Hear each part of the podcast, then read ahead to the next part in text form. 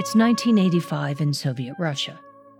Mikhail Gorbachev is the head of the Communist Party, and his great opening to the West, Glasnost and Perestroika, is still just a glimmer in his eye. nineteen eighty-five was still the time of that old Soviet Union, the one with defections and the K G B. And into this world stepped the most unlikely of people, four members of a klezmer ensemble from Boston.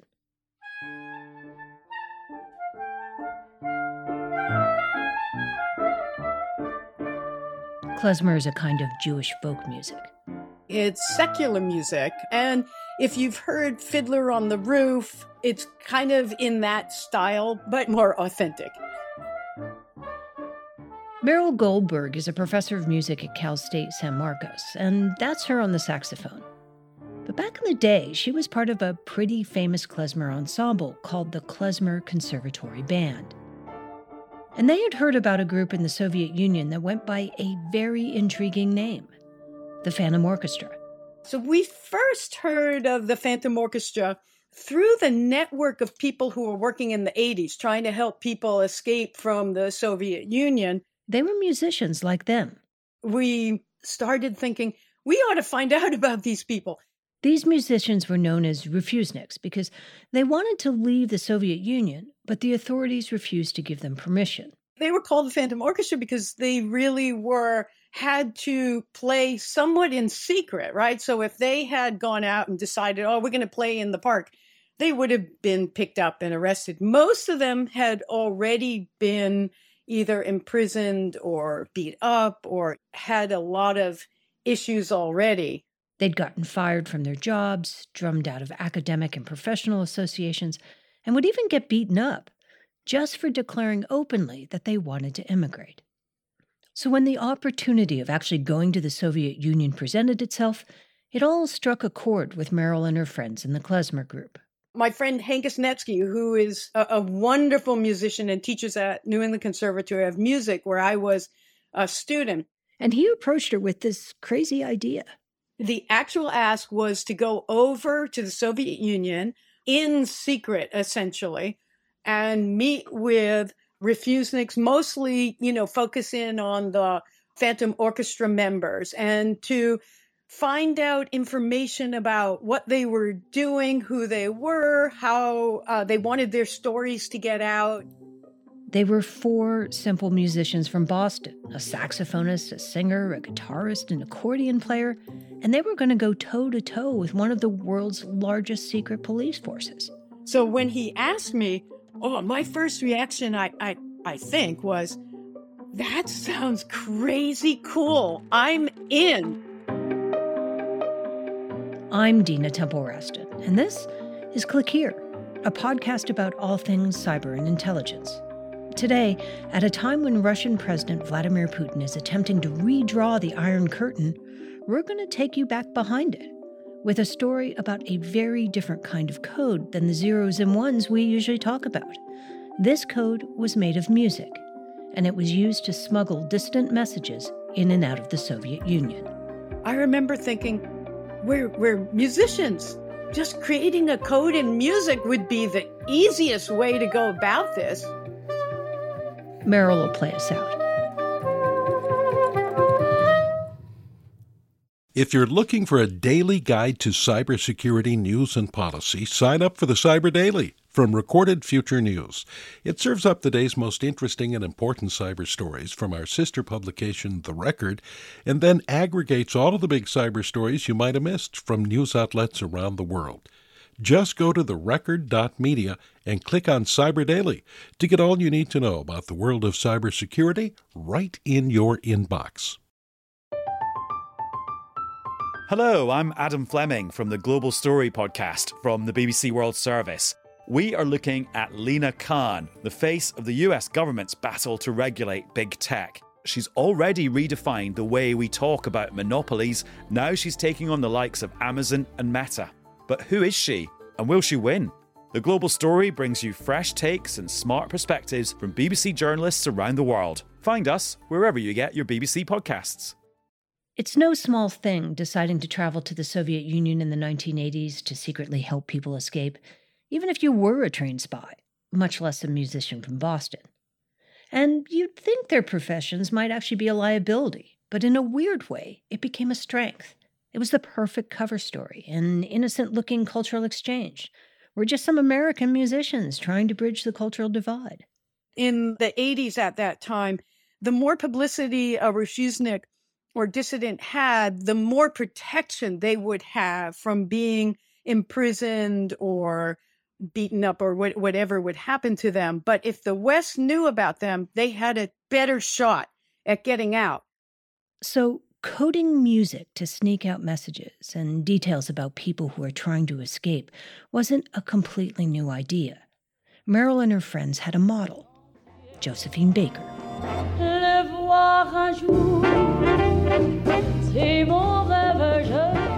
That's Baker singing. She was a Paris celebrity, a singer, a dancer, a bon vivant in the nineteen twenties, thirties, and forties. She was famous for walking her pet cheetah down the Champs-Élysées, and she also happened to be working for the French Resistance.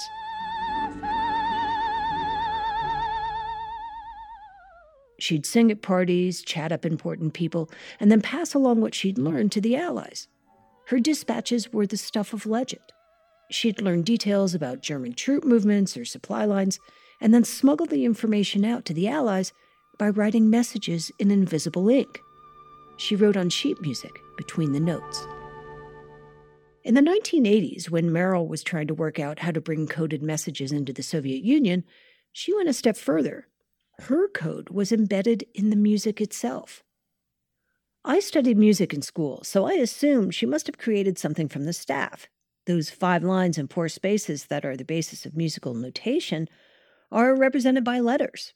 The five lines are E, G, B, D, and F, and the four spaces represent the notes F, A, C, E. Except that wouldn't get you the whole alphabet.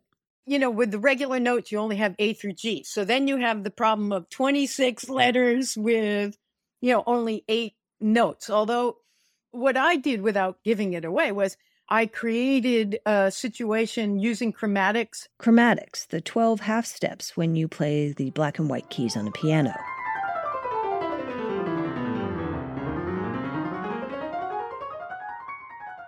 And using different notes, figured out all twenty-six. I had three leftover ones like X Y Z, but you don't use X Y Z all that much. So if someone knew music, they'd look at it and they'd think, huh, that's modern music. Is there anything that you have that you coded that you might be able to play for us so that we have some idea of what what that would sound like? Yeah, sure. So Meryl picks up her saxophone. Here, I'll, I'll uh, play a little bit for you.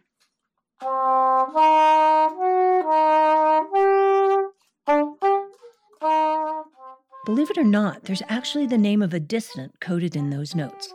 This one was intro to a new person that they wanted us to meet who was a musician. And it was for someone in Moscow.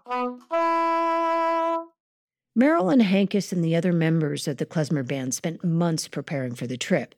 It was more than just inventing a new way to code messages, though they did that too. The people at the Action for Soviet Jewry gave them a crash course in tradecraft. We had to have uh, several months of kind of a learning curve and figuring out how we would go in without giving up who we were. And it didn't take long to put all that to use.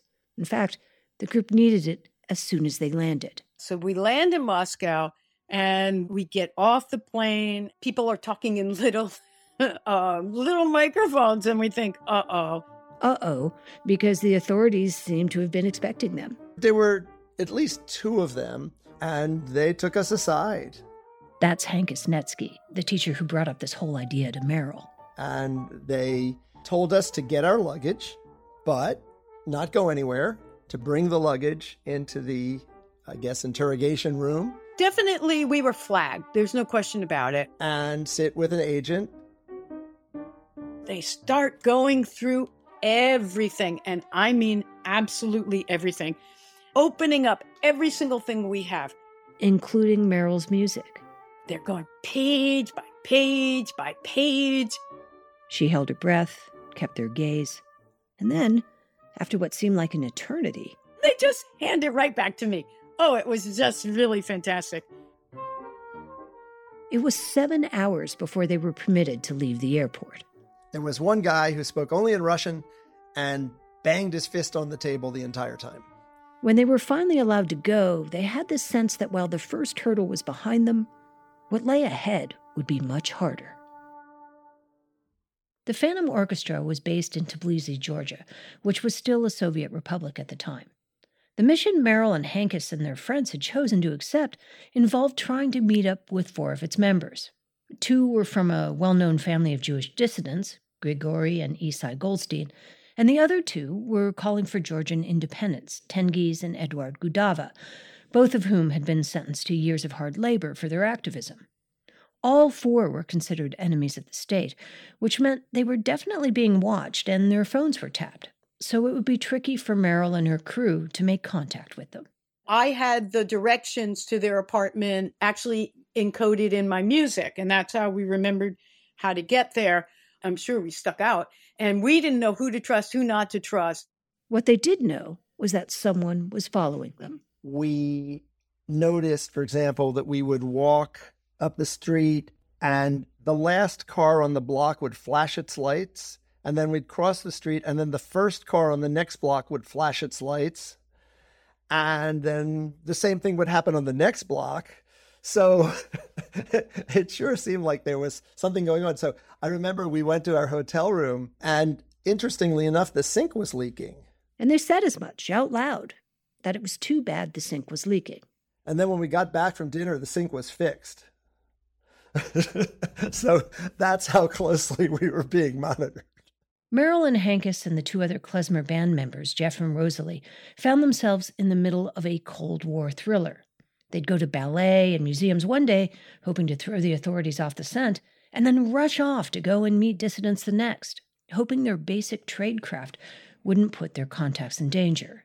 We devised in our young brains, which now seems kind of cuckoo, that all of us would get on the subway because we had to take a subway to get to the Goldstein's apartment first to make contact. The apartment was in Tbilisi, Georgia, and the directions to get there were buried in their musical notation code. They didn't have a telephone. We couldn't call them. We had to just try to find them. So to lose whoever was following them, they came up with what they thought was an ingenious plan. And so we're all going to get on the subway, and then we're all going to get off, and Rosalie and I are going to jump back on. Then the tail would have to choose between the two groups. And we thought it worked. They spent hours walking around buildings and doubling back and climbing darkened stairwells until finally they find themselves at the door of an apartment, and they knock. And Isai Goldstein opened the door, and the Goldsteins were the first family that we visited. First thing we say is, we think we've outwitted them, but, you know, we've been interrogated. Tell us if you want us just to turn around and go away. Grigori Goldstein walks over to the window. There were four cars he pointed to. He said, these are all K G B. And they laughed at us, like, of course you're being followed. And please come in because it's way more important for you to come in. We need you to visit. We need you to tell our story. When we come back, a secret concert with a Phantom Orchestra. Probably the most profound music making I have ever in my entire life made.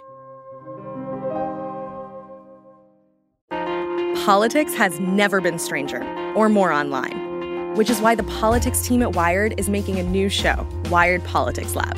It's all about how to navigate the endless stream of news and information and what to look out for. Each week on the show, we'll dig into far-right platforms, A I chatbots, influencer campaigns, and so much more. Wired Politics Lab launches Thursday, April eleventh. Follow the show wherever you get your podcasts. The Phantom Orchestra, of course, couldn't play openly in a concert hall. I thought they'd be playing in some secret venue after hours. But they actually had their concerts in an apartment, the Gudava's apartment. Typical small apartment. They had an upright piano and a couple music stands, and the Gudavas had at least one guitar, maybe two. The musicians gathered along with an audience of neighbors. The chairs went into the other room, I remember, and and the idea was, hey, look, we have visitors, they're musicians.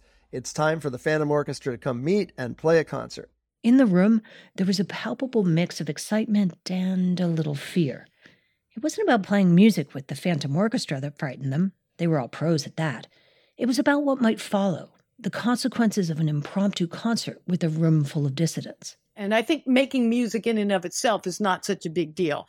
Of course, it was the people who they were making music with that made it into a really big deal. Were you waiting for the K G B to burst in any moment? What was going through your twenty-six-year-old head? My twenty-six-year-old head was like living in the moment, I will tell you that. Meryl and Hankus remembered the whole evening as if it were yesterday. I re- do remember just being transported, that it was this feeling perhaps of amazement, of relief, of immediate camaraderie. There was klezmer music and traditional songs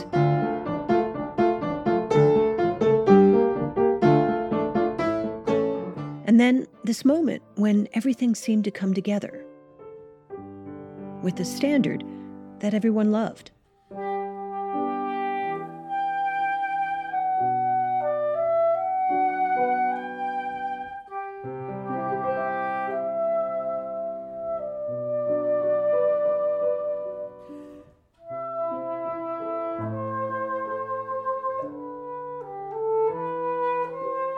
And then everyone who was there, the members of the orchestra, the visiting musicians, the audience, they all broke into song.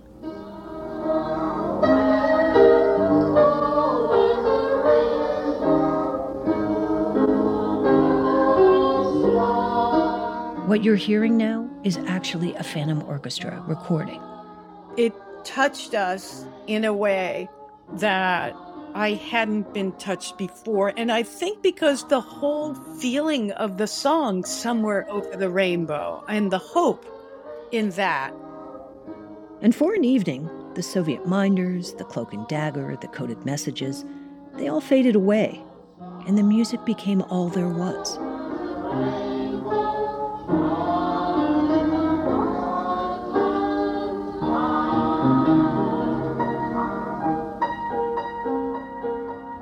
For the people there who had so much courage um, and, you know, were constantly battling, you know, whatever was going to happen to them for their activism, playing music was the time when in their brains they could be totally one hundred percent free.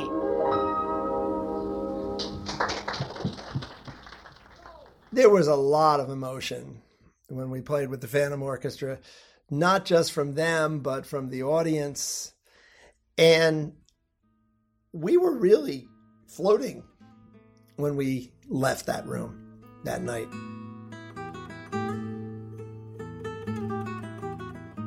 As they went back out into the night, they tried to recall all the details that they would later code into their music, what they would eventually tell the world was going on behind the Iron Curtain. A marriage announcement here, a family history there, and the hope was, once the world knew they existed, they'd have the leverage they needed to force officials in the Soviet Union to let them go. And I think that's part of what the goal of many of the folks was, is, you know, if your story is never told, it's like it hasn't happened. So it was really important to get stories out there. Um, it means you exist, and uh, other people know you exist. As they left the Gudava's house that night, Meryl and her friends were more than just musicians. They were messengers, and now they just had to get home. Not long after the secret concert, the Boston musicians awoke to an early morning call at the hotel.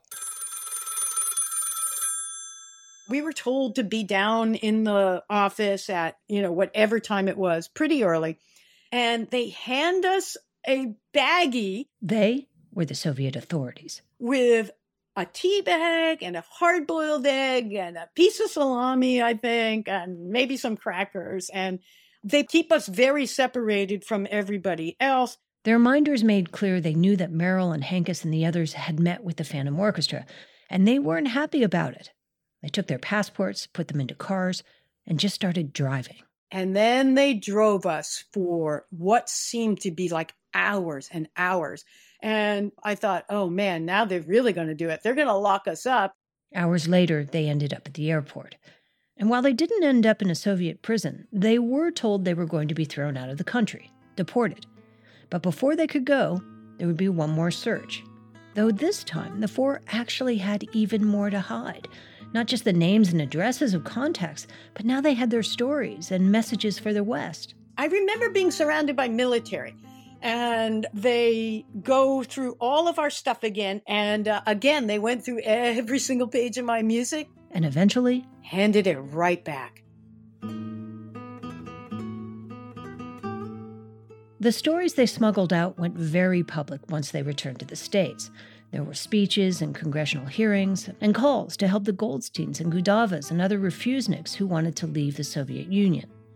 Remember, the purpose of their trip was to draw world attention to the human rights situation in the Soviet Union. And it worked. The following year, the Goldsteins were allowed to immigrate to Israel. And while the Gudavas were initially jailed after the concert, accused of taking part in treasonous activity and blamed for the hearings that took place on Capitol Hill, the two were finally released in April nineteen eighty-seven on the condition that they leave the Soviet Union. They arrived in Boston that September.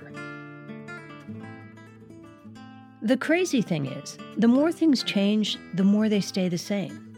Tens of thousands of Jews have left Russia since Putin's invasion of Ukraine earlier this year. And now, Moscow is moving to close a nonprofit organization that helps them emigrate to Israel. It's called the Jewish Agency for Israel, and it's operated in Russia since nineteen eighty-nine. This is Click Here.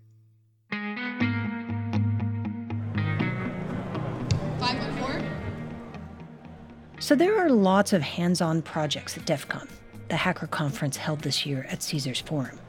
They have these little villages of hackers working on things that, well, naturally interest hackers, like breaking into voting machines or hacking into a Tesla. But my favorite activity was probably this one. So my name, my, my handle is Lunchbox, and it's DEFCON, so that's all I'm going to say. And she wanted to do something that included the rest of us, the mere mortals, the non-hackers. DEFCON over the years has gotten really big, and it's grown, and it's very intimidating for newcomers, people that are new to the industry, thinking about getting in the industry. So we wanted to make a competition that had no barrier of entry. And what she came up with? A tinfoil hat competition.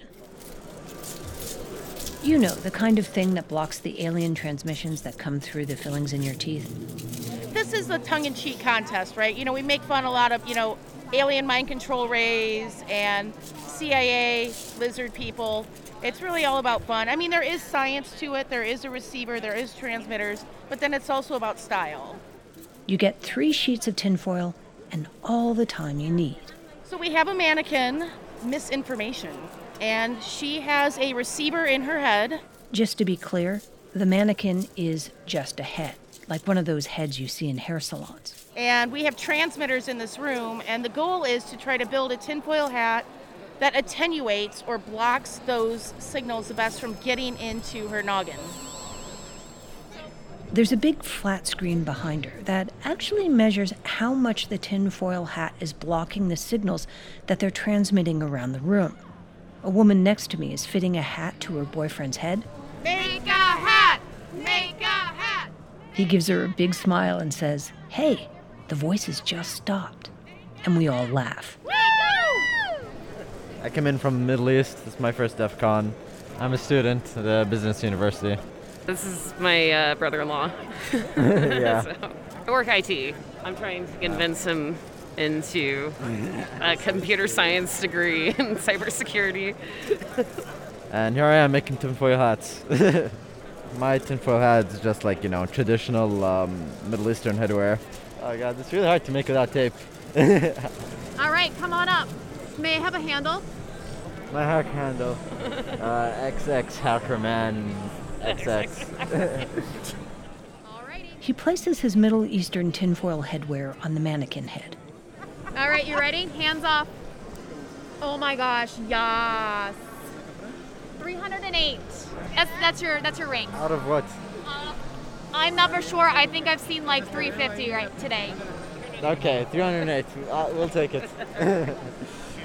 We've had somebody make the entire alien predator helmet Uh, somebody made the entire James Webb telescope one year. We've had warrior helmets. We've had all kinds of just amazing entries. Greetings, I'm Boku. We give Boku a Click Here sticker, and she agrees to talk. We ask her where she's from. Uh, you wouldn't have heard of my planet. This is DEFCON, so we move on. For the listeners, I'm wearing a flamingo hat from Target covered in tinfoil, but the flamingo is also wearing a flamingo hat. So it's like a meta flamingo. I'm I'm just, I'm a flamingo person. Uh, this is our second year in this competition. Right now we're ranked fourth. Last year we were third. We've improved. We've had uh, extra tinfoil, so I went to the convenience store when I got here and got a whole roll of tinfoil, which I've used. I got tape to hold it in place so it's a little more fashionable. She's the leader in our style category right now, so unless somebody comes in with something pretty massive and and, and beautiful, we might have a winner. So. And she was right. Boku did win the DEFCON tinfoil hat style competition. There were other winners too. One for Unlimited, think mostly foil but with creative additions, and then there was the classic, just foil and imagination and an ability to block out unwanted transmissions. No cash prizes, though. After all, this is a place where stickers are actually a kind of currency. But for another year, Boku does have bragging rights. This is Click Here. Yo! On the mark. And here are some of the cyber and intelligence headlines from the past week. Lotus Biotechnology Development Corp announced it will change its name after discovering its stock was part of a pump and dump scheme that involved the hack of more than thirty brokerage accounts. The U S Securities and Exchange Commission, which regulates publicly traded companies, charged more than a dozen people in the scheme, including the founder of the company. The S E C said two overlapping groups of Canadian, U S, and British citizens were able to generate more than a million dollars in illicit proceeds from the operation. Lloyd's of London will require that underwriters exclude state-backed cyber attacks linked to war or catastrophic damages in their regular cyber coverage. The insurance giant said that beginning in the spring of twenty twenty-three, underwriters must specifically exempt coverage for losses arising from war, as well as from state-backed cyber attacks that significantly impair the ability of a state to function. It also says that syndicates have to have a clear system for how to attribute an attack to a state-based actor.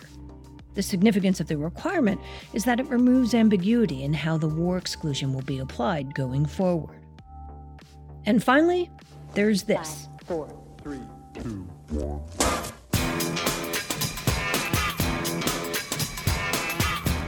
I'm sure you heard Janet Jackson's Rhythm Nation appears to have a power no one expected. A bug related to the nineteen eighty-nine hit song has officially been declared a security issue in need of a common vulnerability and exposure tag. It turns out that playing Rhythm Nation, they didn't say how loud, can cause laptops with a particular hard drive to crash.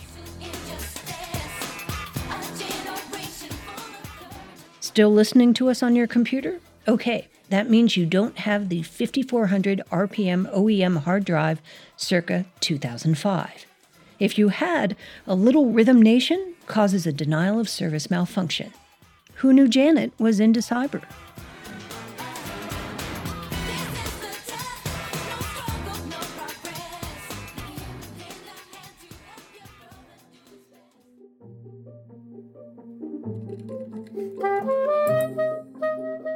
Click Here is a production of The Record by Recorded Future. I'm Dina Temple-Raston, your host, writer, and executive producer. Sean Powers is our senior producer and marketing director, and Will Jarvis is our producer and helps with the writing. Karen Duffin and Lou Olkowski are our editors, Darren Ankrum is our fact-checker, Ben Levingston composes our theme, and Kendra Hanna is our intern. A very special thanks to Meryl Goldberg, Hankus Netsky, Rosalie Jarrett, Jeff Warshauer, and Phyllis Irwin. They provided every piece of music you heard on our show today. We have a little video of them on the Record News site. And we thought it was only fitting that they send us out with an original composition based on their travels. Those were the days, my friend, we thought they'd never end. We made new friends and ran from K G B. But they caught up with us and sent us home again as we demanded, let our friends be free. The Goldsteins and Gudavas seem like family. Phantom musicians welcomed the new band. Though the K G B gave us a serious warning, soon enough we left for Yerevan. The bravery we saw can't be imagined. We learned so much in only fourteen days. Arriving home, reporters came to greet us as we told our story while still in a haze. These are the days, our friends, we hope they never end. We sing and dance forever and today. These are the lives we choose, we fight and never lose. These are the days, oh yes, these are the days. We'll be back on Tuesday. These are the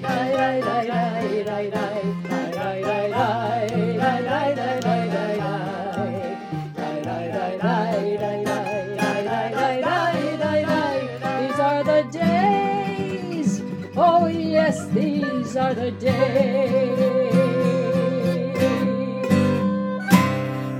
Mazel tov.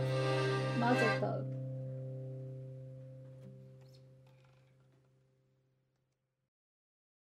Looking for more of the cybersecurity and intelligence coverage you get on Click Here? Then check out our sister publication, The Record, from Recorded Future News.